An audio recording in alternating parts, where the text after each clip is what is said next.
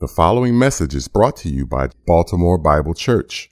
For more information about this ministry, please visit us online at www.baltimorebiblechurch.org.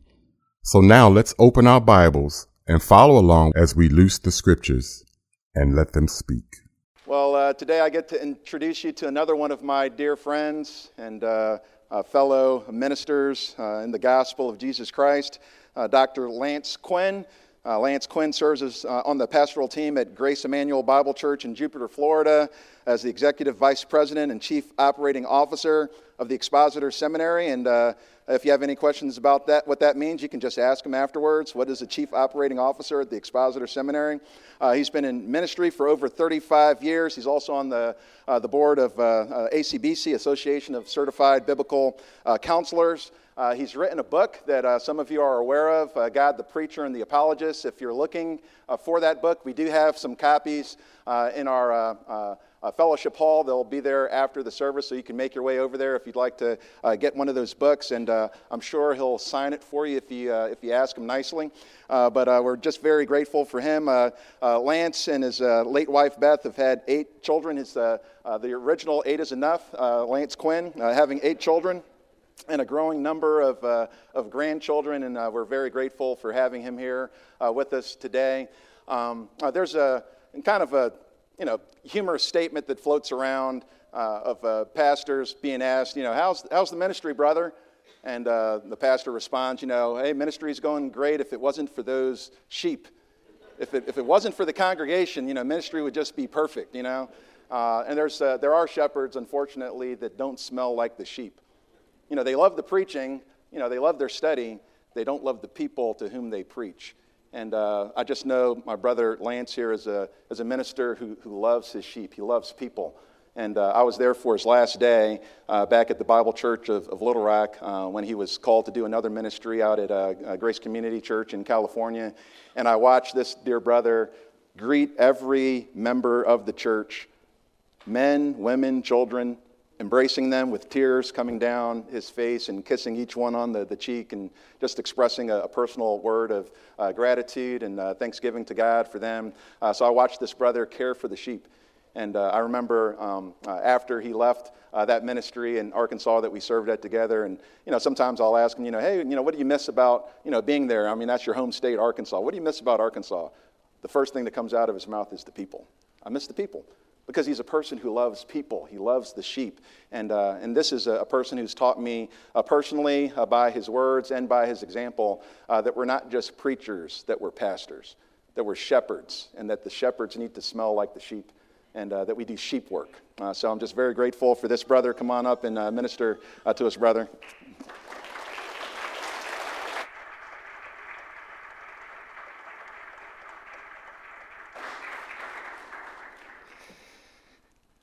Thank you so very much, my friend. Maybe the greatest thing I could say is that Pastor George Lawson is my friend. It's my privilege to know him and his dear wife and his family and, and you as well. I was really not supposed to be in the pulpit preaching right now. I've already spoken once here and my dear friend and uh, fellow pastor Jerry Wragg was supposed to be here, and that's probably the name that you're seeing before you, and I'm not him. Uh, Jerry uh, got sick this week, and he was not able to be here. Sinus infection and a chest cold, and so he had to stay back uh, in Jupiter, Florida. So when I arrived, uh, George said, You'll be preaching a second time. And I said, Yes, sir. Have Bible will travel. I have preached a message just a couple of weeks ago from the pulpit uh, of Grace Immanuel Bible Church in Jupiter, Florida, and I thought it would be perfect for this context. It is the sufficiency of Scripture in temptations and trials from James chapter 1. So I'd like to invite you to turn in your Bibles to that place in God's Word, James chapter 1, which for so many of us, you may have heard that this New Testament epistle of James is like the Proverbs of the New Testament. It is filled with wisdom, filled with knowledge about the Christian life. And James chapter 1 is no different. I've been thinking a lot about temptations and trials. What Christian doesn't? Because life is filled with them. And if I could be very personal as I start, it was, of course, not in this location because you are nomadic and your 14 different location exodus has made me follow you through all of those places. I'm just glad I found you recently. But this, this people, not this place, but this people, you, are very near and dear to my heart because it was on December 2nd of 2017 that I received that call that no one wants and that is from my own dear wife saying, Something's terribly wrong. I've gone to the emergency room. I'll call you back when I get some word something is terribly wrong. She had been incredibly healthy through all of the years of our marriage, even as we ministered with George and Jennifer as co laborers in the pastorate in Little Rock, Arkansas, and all the years prior to that and all the years after that. She's the bearer of my eight children. She was so active all the time, every day. I can say this with honesty I don't remember ever in 33 and a half years ever even seeing her take a nap. She saw me take many naps. and on that December 2nd of 2017 timeframe, when she did call back, she said they've done a scan both of my chest and my brain, and I have serious cancer. She was incredibly healthy. And I spoke to George on the phone and I said, from my hotel room, can you pick me up and take me back to the airport? I was going to be preaching the very next morning to you. And he graciously took me to the airport, and I had the longest plane ride of my life. About three in the morning, I was picked up by one of my sons and was taken by him to the hospital, and I walked into the hospital room and we embraced in love we kissed each other and we hugged and prayed and cried and kissed and hugged and prayed and cried and kissed. And I prayed that the Lord would do a miracle. When you hear those words, stage 4B cancer, it can't get any worse a news than that. So when we began the arduous regimen of treatment, surgeries, chemotherapy. Thank you for praying. We had such prayer support. And yet the Lord wanted her to go be with Himself. So for two years and four months, the Lord gave us time as a family together and as a church family together. And the Lord gave us an opportunity to watch a very, very godly woman come to die. And on March 30th of 2020 at 4:40 p.m. a very disconsolate husband and very weeping children watched Beth Quinn take her last breath. You've probably go, gone through experiences like that yourself. It was hard, it was disconcerting, it was challenging. But for those who are in Christ, you know their eternal destiny.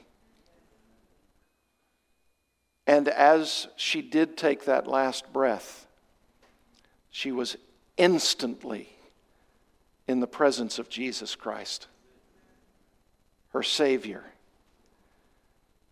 And that was one of many trials, the most challenging for me personally, and you perhaps have had other kinds of challenges in your life. They may not have been the loss of a spouse, but you undoubtedly, like I do, have daily trials, daily temptations. And we need God's Word to give us answers. Sometimes those answers are things like, why? Why, why is this happening in the first place? God, what are, what are you doing? What's the plan? Why now? Can there be some other plan? Are you sure, Lord? Is this best? Can I overcome such a trial? Are you hearing my prayers? How come some of my prayers are answered and others not? You see, all of us face the challenge that if we are redeemed, if we're believers, if we know Christ, we know that the Bible teaches us that temptations and trials shall come. They are an inevitable truth of the Christian life. And because of that, we need to know how to handle them. And we need God's sufficient word to give us answers about the whys and wherefores. And James 1 is a great place to go. And I've spent a lot of time thinking through this passage of Scripture, and I want to share with you what I've learned. Is that fair enough? If you want an outline for the message this afternoon, it is encased with four incredibly important words, English words for us, three of them in the Greek text of the New Testament, but four separate English words that we really need to understand. And here they are. Number one, temptations. Number two, trials. Number three, desires. And number four, tests. Temptations, trials, desires, and tests.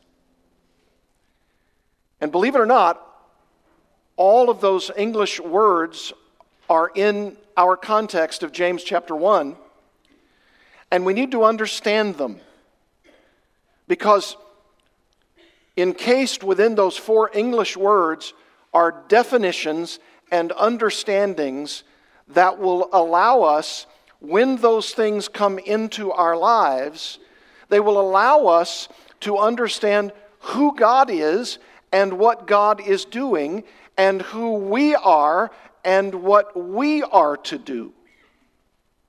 You can't get any more practical than that. It's the opportunity for us to understand what God's Word says about temptations and trials and desires and tests. Why do they come? When shall they come? What do I do when they come? These are very important practical truths. And this sufficient scripture shares with us, and particularly in James chapter 1, why we have these challenges of the Christian life and what to do about it. Notice James chapter 1, beginning in verse 2. I'm reading from the English Standard Version, the ESV.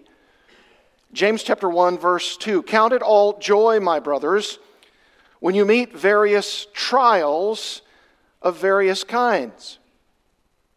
For you know that the testing of your faith produces steadfastness. Some of your translations may say perseverance. And let steadfastness or perseverance have its full effect, that you may be perfect and complete, lacking in nothing. If any of you lacks wisdom, let him ask God, who gives generously to all without reproach, and it will be given him. But let him ask in faith, with no doubting. For the one who doubts is like a wave of the sea that is driven and tossed by the wind. For that person must not suppose that he will receive anything from the Lord. He is a double minded man, unstable in all his ways. And then go to verse 12. Blessed is the man who remains steadfast under trial. For when he has stood the test, he will receive the crown of life, which God has promised to those who love him. Let no one say when he is tempted, I am being tempted by God. For God cannot be tempted with evil, and he himself tempts no one. But each person is tempted when he is lured and enticed by his own desire. Then desire, when it is conceived, gives birth to sin.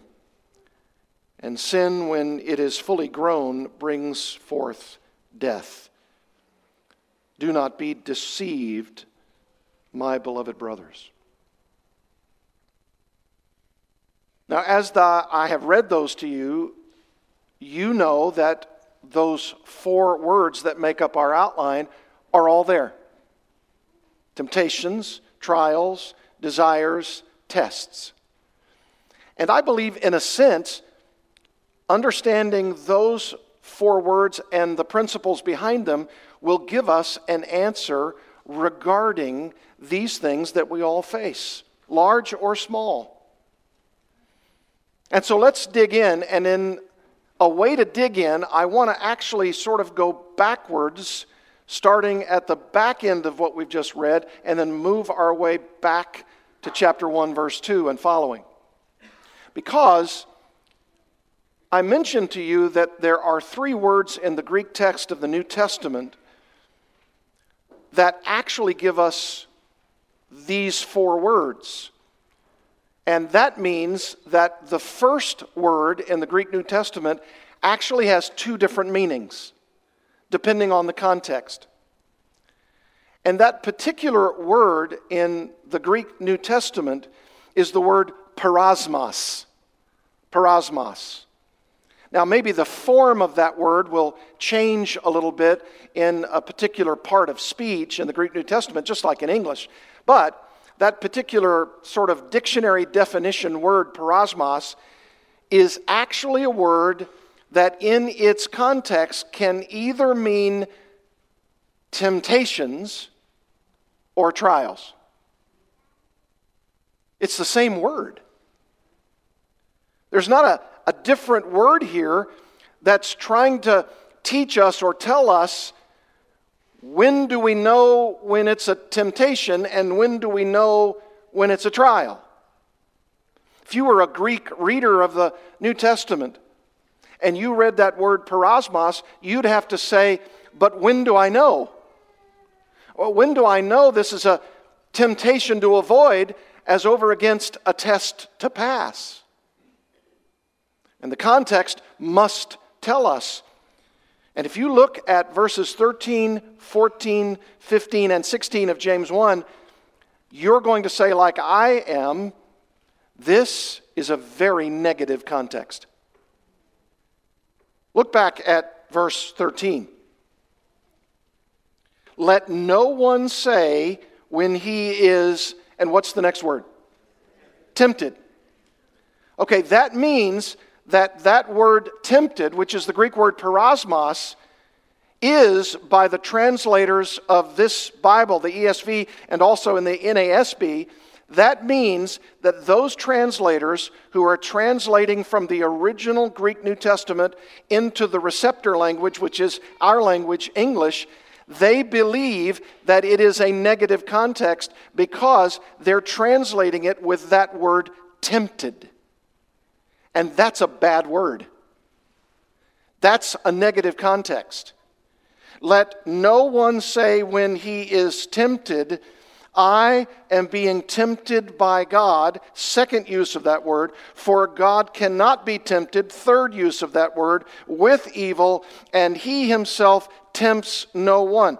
Fourth use of that word. Verse 14. But each person is tempted, there it is again, when he is lured and enticed by his own desire. So, within a matter of just a couple of sentences, we have this repeated word, tempted. And that should signal for us in this negative context that some biblical principles need to be stated, and James does that. And the first thing that he does for our purposes is to defend the character of God. And how does he do that? He says this If anyone is tempted, however they are tempted, we're not told we're not told what's the specific of the temptation. What is it? It's not given to us. But what he wants to say is this let no one, when he is tempted, say this I am being tempted by whom? So that's an affirmation and a defense of the very character of God. You say, How so? Think of it like this, and if you want to write it down, you can. God never solicits anyone to do evil. God never solicits anyone to do evil. He doesn't want to lure you into a tempting track of sin and misery. That's not who our God is. God's character, James believes, needs to be defended here. And why? Well, perhaps when you and I are in a ferocious kind of situation and, and we're looking for answers, we might say, as some people do, this must be coming as a temptation from God Himself. What is He up to? What is He doing? Why is He treating me this way? Or if you're Flip Wilson, the devil made me do it. So these persons in the universe, God Himself or Satan, uh, they must be battling things out, and it's either Satan trying to do it, solicit me, solicit me to do evil, or it might even be God. And James says, Don't you believe it? The character of God is pristine perfect. He's never lied. He's never tried to dump you and me in the grease. Never once. He doesn't play those games. God is perfect. He's flawless. He's loving. He's gracious. He's holy. And He never solicits anyone to fall flat on their face by tempting them to respond sinfully to what he's doing. James wants to make that point extremely clear. In fact, he says not only can no one say that they are being tempted by God, God himself cannot be tempted with evil. It is impossible for our God to be solicited by anything or anyone to do evil himself. And so we cannot blame him. So at 3 o'clock in the morning, in a hospital room in Thousand Oaks, California, I cannot, in a seething rage, say, Who are you, God? Why have you done such a thing? I hold you accountable. You are not fair. You are arbitrary. You are capricious. You are unloving and unkind to take her away from me. Some people respond that way. And Christians can at times, in losing the principle that God solicits no one to do evil, can sometimes say things like that too. And when they do, they need to be rebuked by this passage. Because it clearly says, you can't say I'm being tempted by God, and God Himself cannot be tempted. So, the first thing that you and I need to understand about that word temptation is that God can be trusted because He's not the one soliciting us to do evil thinking or deeds. He can be trusted. He must be trusted. He can only as the one of the universe who can be trusted. Don't, don't look at him with insolent pride. You have to look to him as your only hope. So, if that's true about temptations, you said, Lance, that that same word, peirasmos, actually could also be translated in another word, and that's our second word, and that's the word trials. Now, we're not playing word games.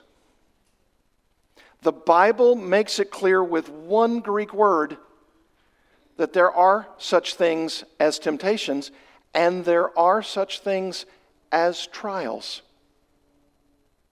And though God does not solicit us to be tempted to do evil or to think evil, or to be evil persons, God does take us through trials. Look back at chapter 1, verse 2. Count it all joy, my brothers, that is, brothers and sisters, when you meet trials. Guess what? That's the word peirasmos. You see, the context will let you know is this a temptation to avoid, or is this a trial to undergo? And it tells us very clearly you and I are going to meet trials, plural, of various kinds.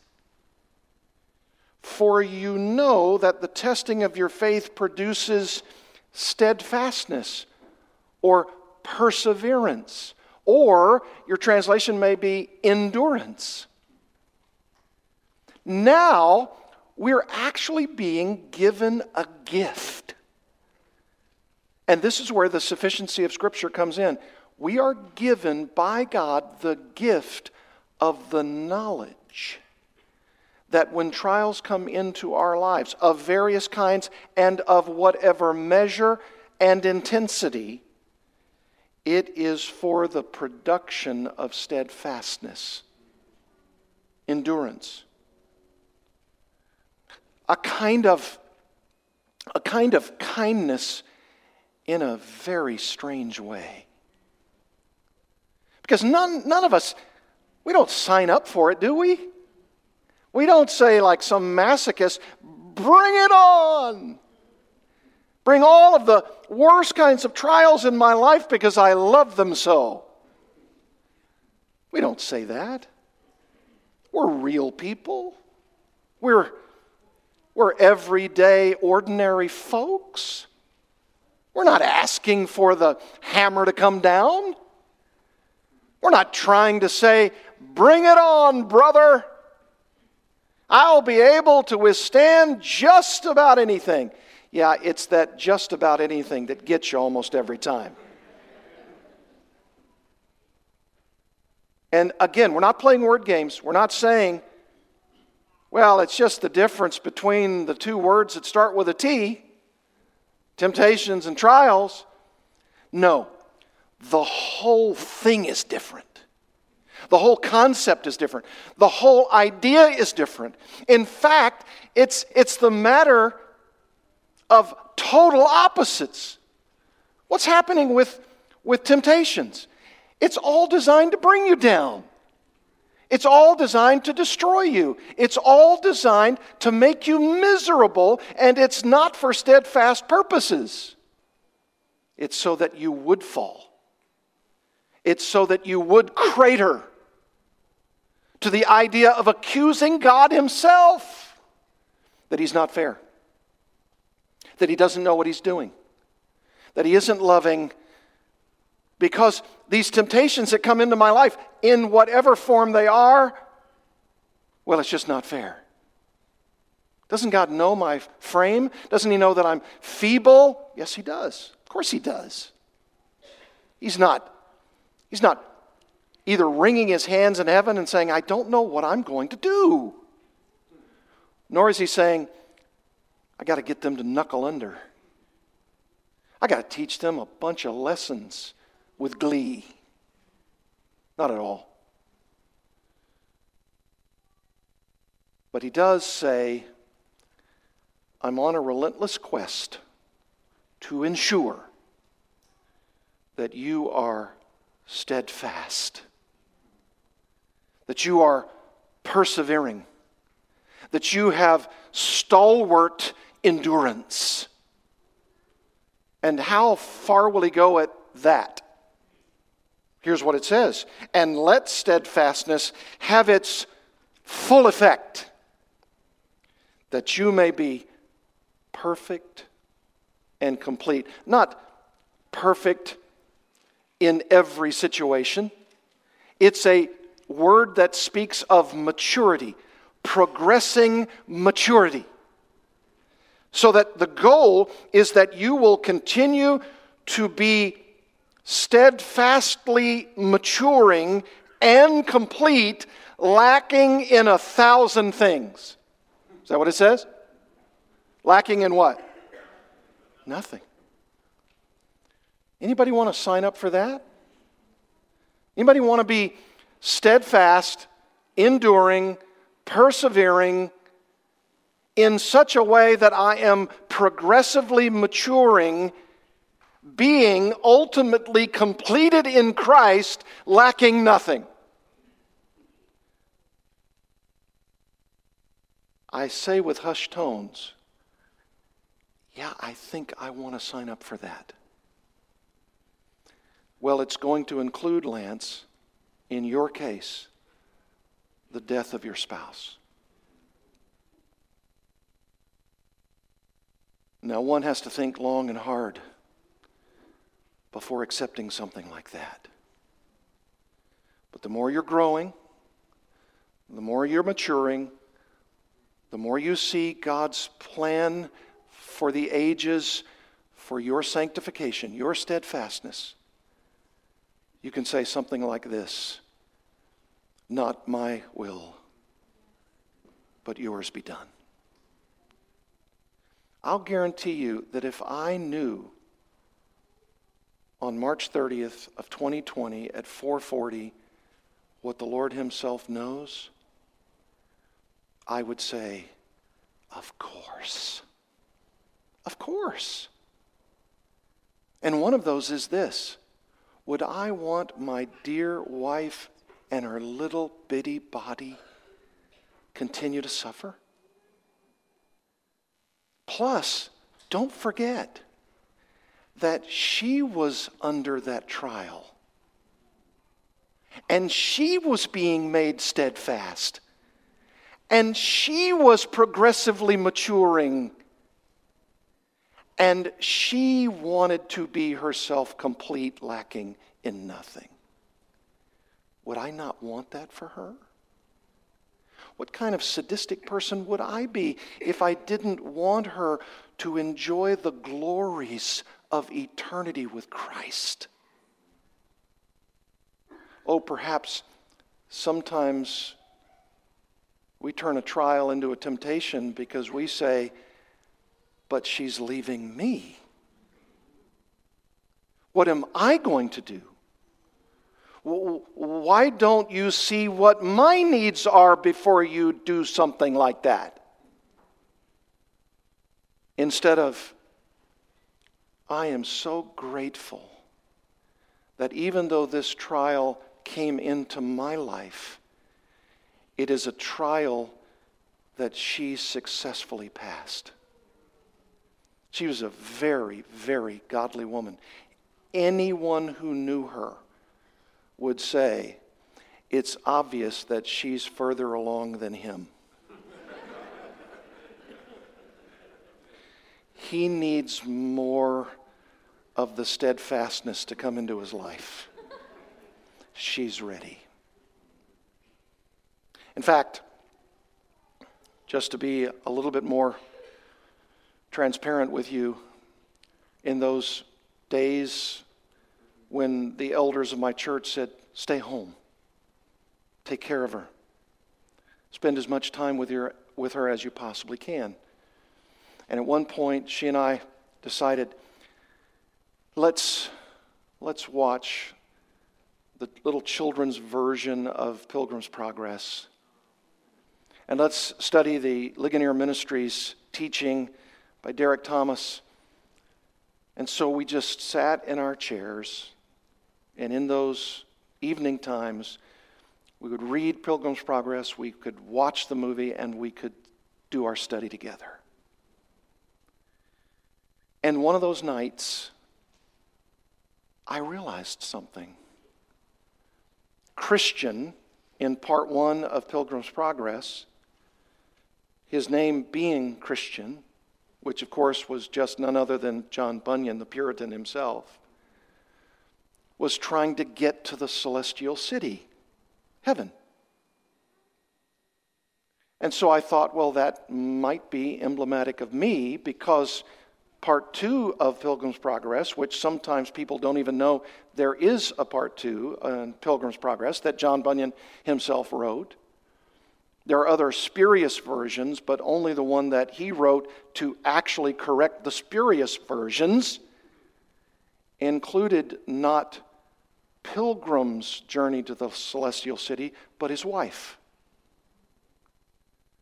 His name was Christian, her name was Christiana.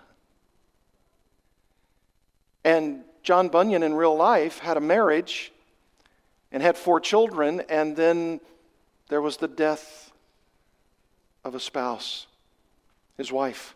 We don't know anything about it. History apparently has not yet been able to uncover who was she? When did she die? What happened? We don't know. But John Bunyan himself, in real life, actually remarried.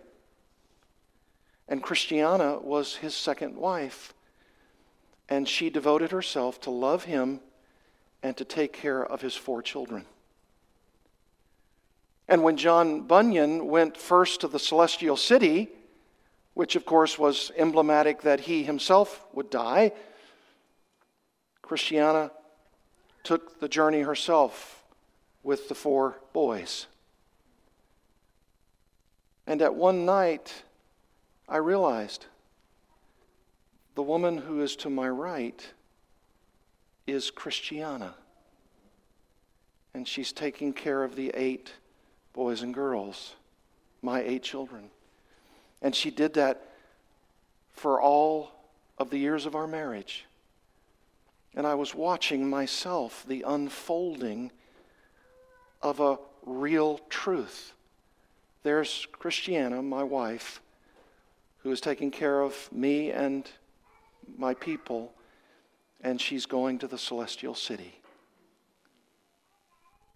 And I realized this is a trial.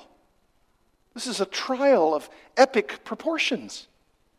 And it's for my steadfastness and for my completion and for hers as well. I can understand that. You can understand that. We can grow from that. We can grow from this trial. And maybe someone's going to say, Yes, but I need wisdom. I need the sufficient scripture. I, I need God to, to give me more of His word and more of the understanding of these things. Well, that's exactly what James says. Look at verse 5. If any of you lacks wisdom, let him ask God, who gives generously to all without reproach, and it will be given him. Wisdom. By the way, this is in the text of James 1. This is not some kind of ethereal wisdom that's sort of like the, out in the, in the universe somewhere. Like, hey, there's a bunch of wisdom in God's Word, but I'm asking God for the wisdom about a specific situation, like the death of my wife or, or some other tragedy or issue or trial in my life. And so I'm sort of asking for some uh, secret knowledge of wisdom out there that can tell me about my specific situation. That's not what that means. Here's what it means for any of you who lacks wisdom, God's word sufficiently has it. It's the wisdom from God's Word, it's the wisdom of God's truth.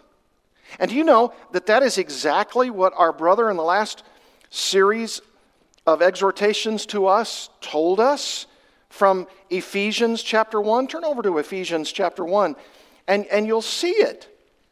This is, this is the wisdom that James is referring to.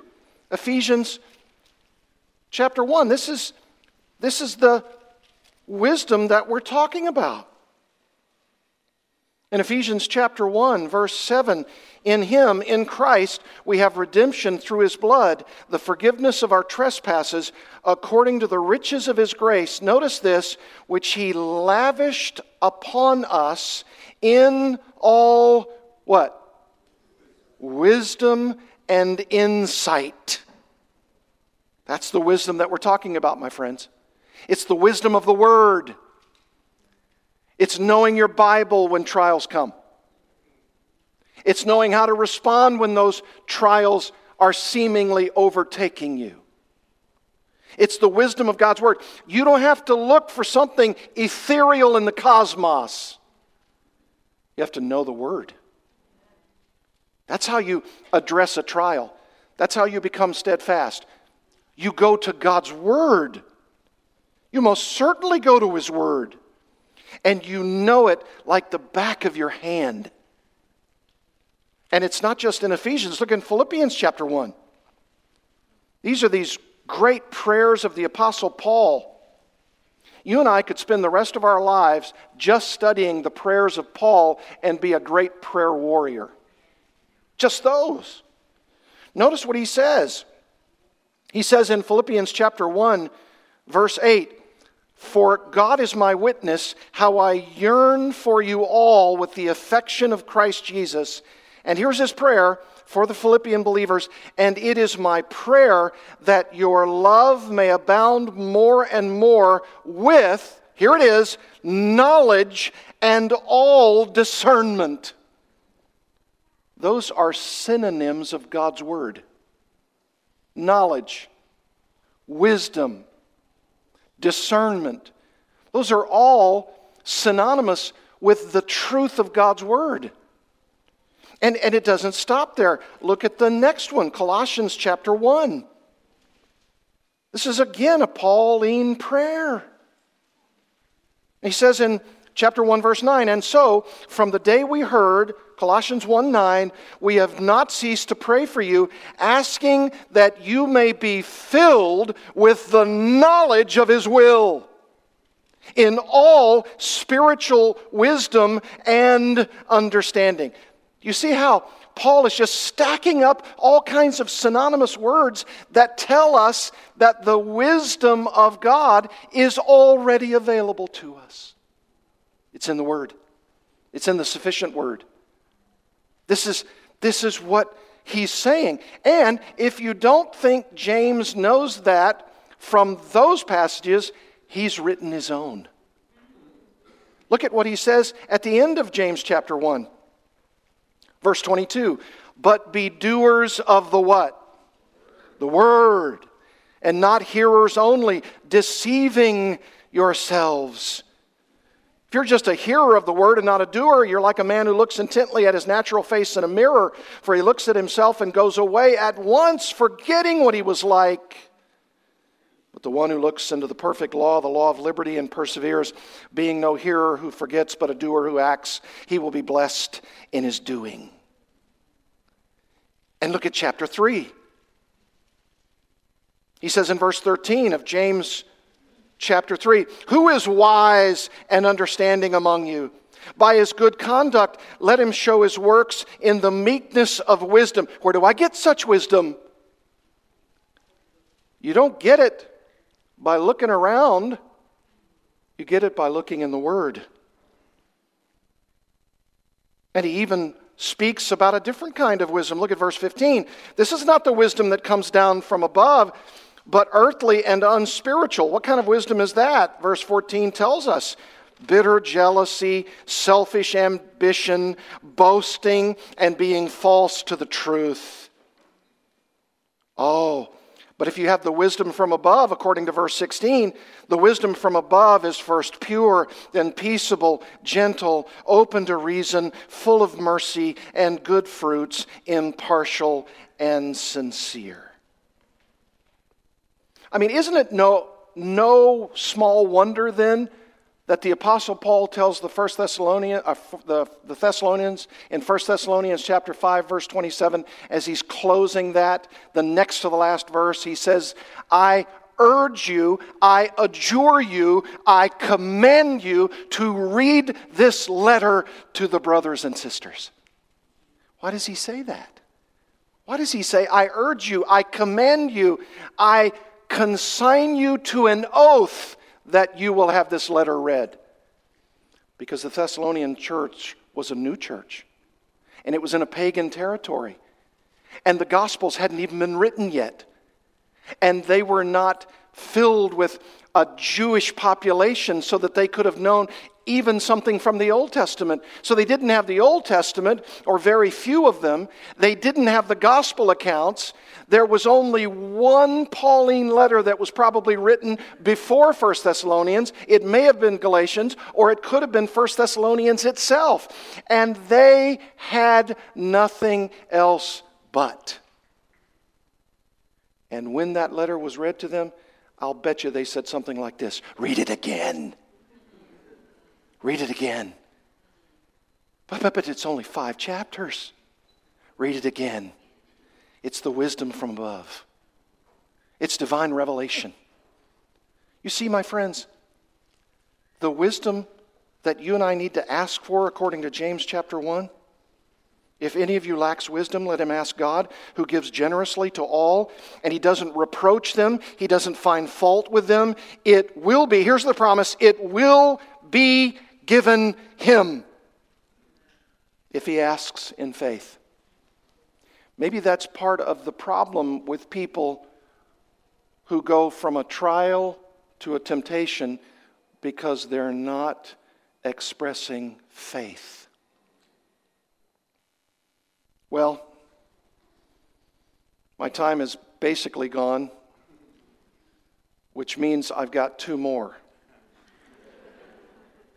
and I'm continuing. and I'll tell you why. Because those two probably give us the most encouragement of all. You say, the third one that you mentioned, desires? You know what? That same word, desires, is also a Greek word that can have either a negative context or a positive one. The positive context, I'll give you one example for our time. The positive example of that word, which by the way is epithumia.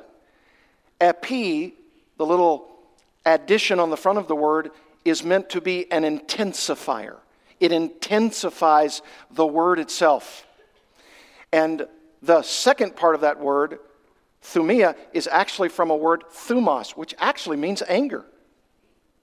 And, and this idea of a, of a positive epithumia is 1 Timothy chapter 3, verse 1. If a man aspires to the office of the eldership, it is a fine work, a noble task that he, here's our word, desires to do. That's positive. That's in a positive context. And epithumia is that word that's used here in James 1, but it's not positive. Look at James chapter 1. Notice what it says in verse 14. But each person is tempted, remember, he's being solicited to do evil. And when he is, the Bible says here, he is lured and enticed by his own what? That's epithumia. That's the word. He's lured and enticed, and it doesn't say here by that old arch enemy Satan. Now, Satan is mentioned in James, and it's in chapter 4, and it's resist the devil and he will flee. Satan is not mentioned here in chapter 1. So, where's that desire coming from? Right there, right in the human heart. It's a negative context. And sometimes when we are going through temptations, it is because the Bible says we are lured, just like that fish, just like that bait. That bait and switch, I thought it was a good thing to do. I wanted it. I wanted it so desperately. I come from Arkansas, that's my home state. And I did a lot of fishing when I was growing up.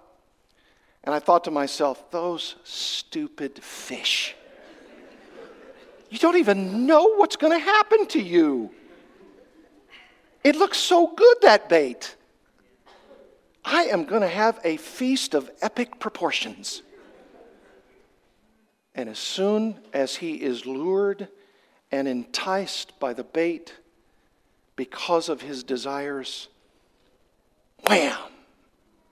He's my dinner now. You see, that's, that is the work of Satan. Sure, it is. But since he's not mentioned here, it's sometimes what we do. We respond because we want what we want. And we are lured and enticed by our own, and you could actually legitimately translate this epithumia because it's a negative context, by our own lusts. And then, when this lust, verse 15, is conceived, it gives birth to sin. And sin, when it's fully grown, brings forth death. Do you see that he's using the analogy of the birthing process?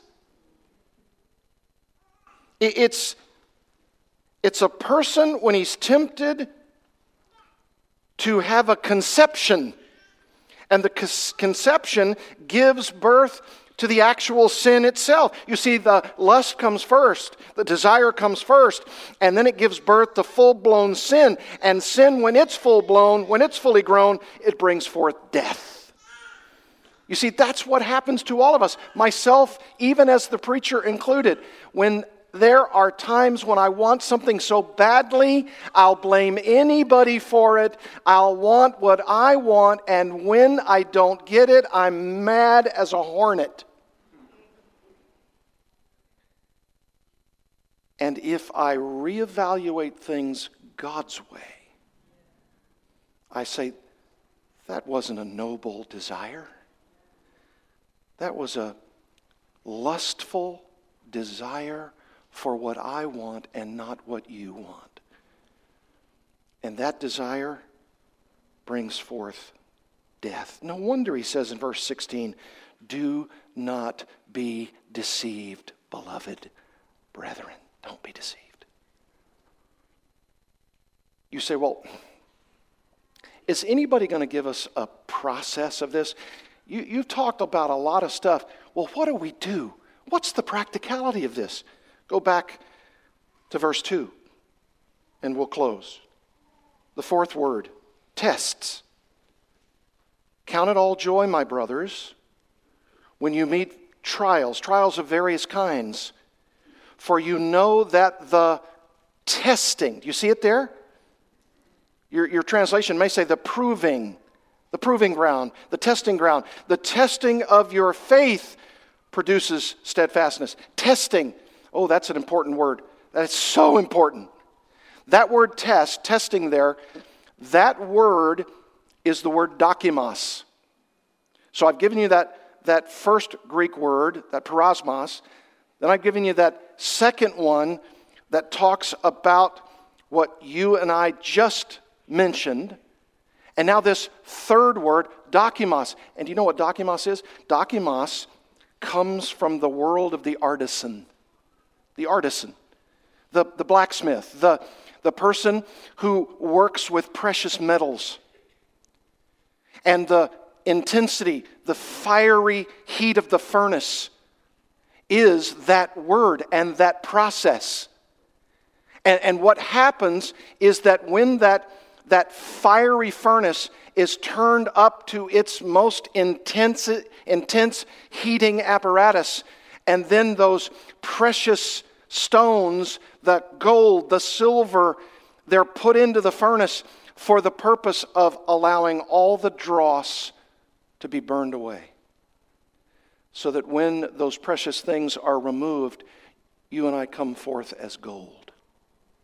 All the impurities have been burned away. That's, that's, that's our word there.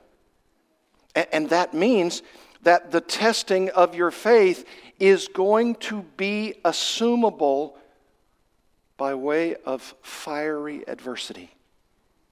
It's going to happen. It's a gilt edge guarantee. It's God's way. That, that trial that I'm not only thinking back almost seven years to is still with me today. It's a trial. Lance, are you going to be faithful? Are you going to trust me? Are you going to allow me to place your life into the fiery furnace of adversity so that you could come forth as a steadfast, golden child of mine? Are you going to submit to it? Are you going to say, no? Or are you going to say no sometimes? Because you think that the heat is too much. You think that the process is not as fair as it ought to be. Or the timing. The timing just stinks on this, Lord. Don't, don't, don't do it. I, no, not now, not now. I've got so many other things going on. But wait a minute, you're perfect. You know everything. You, you, you know me better than I know myself. How can I be jousting verbally with you? You're the Lord God of the universe. Who am I? What am I thinking? Of course, I'll submit. Of course, I will. Because you've asked me by faith to go under the dokimos, the fiery adversity, so that you're proving steadfastness and endurance. Okay, Lord, I, by faith, will do that because you've asked and because you are perfect and loving and gracious. I will submit to your will, not mine. And I admit to you, there are times when I go home. I live alone in my house. And in the night watches, I say, Lord, I, I can't do this anymore. Please help me. Please give me a, a resolve, a commitment to trust you by faith. And in those night watches, as I meditate on James chapter 1, he meets me in the night watches. And he says, I'm here for you. Pray to me and allow me to bring you forth as gold. We can and we must, my friends. Let's trust Him for it, shall we? Bow your heads with me as we pray. Father, this is the way of your plan and purpose. We must respond. We must be doing what you say as you say it. And we must trust you by faith. Thank you for trials. Deliver us from temptations. Take away our lustful desires and put us in the fiery furnace of adversity so that we come forth as gold. It is your plan. We submit to it by faith and we ask you to make us steadfast, enduring. We love you. We trust you. In the name of your Son, who gave his all for us, we ask it. Amen. You have been listening to Baltimore Bible Church. To hear other messages or to find out about upcoming events and where we meet for weekly church services, please visit us online at www.baltimorebiblechurch.org. Baltimore Bible Church reserves all copyright protection under applicable law. Our copyright policy is available on our website and includes instructions for and limitations on duplicating all printed media, CDs, and digital files.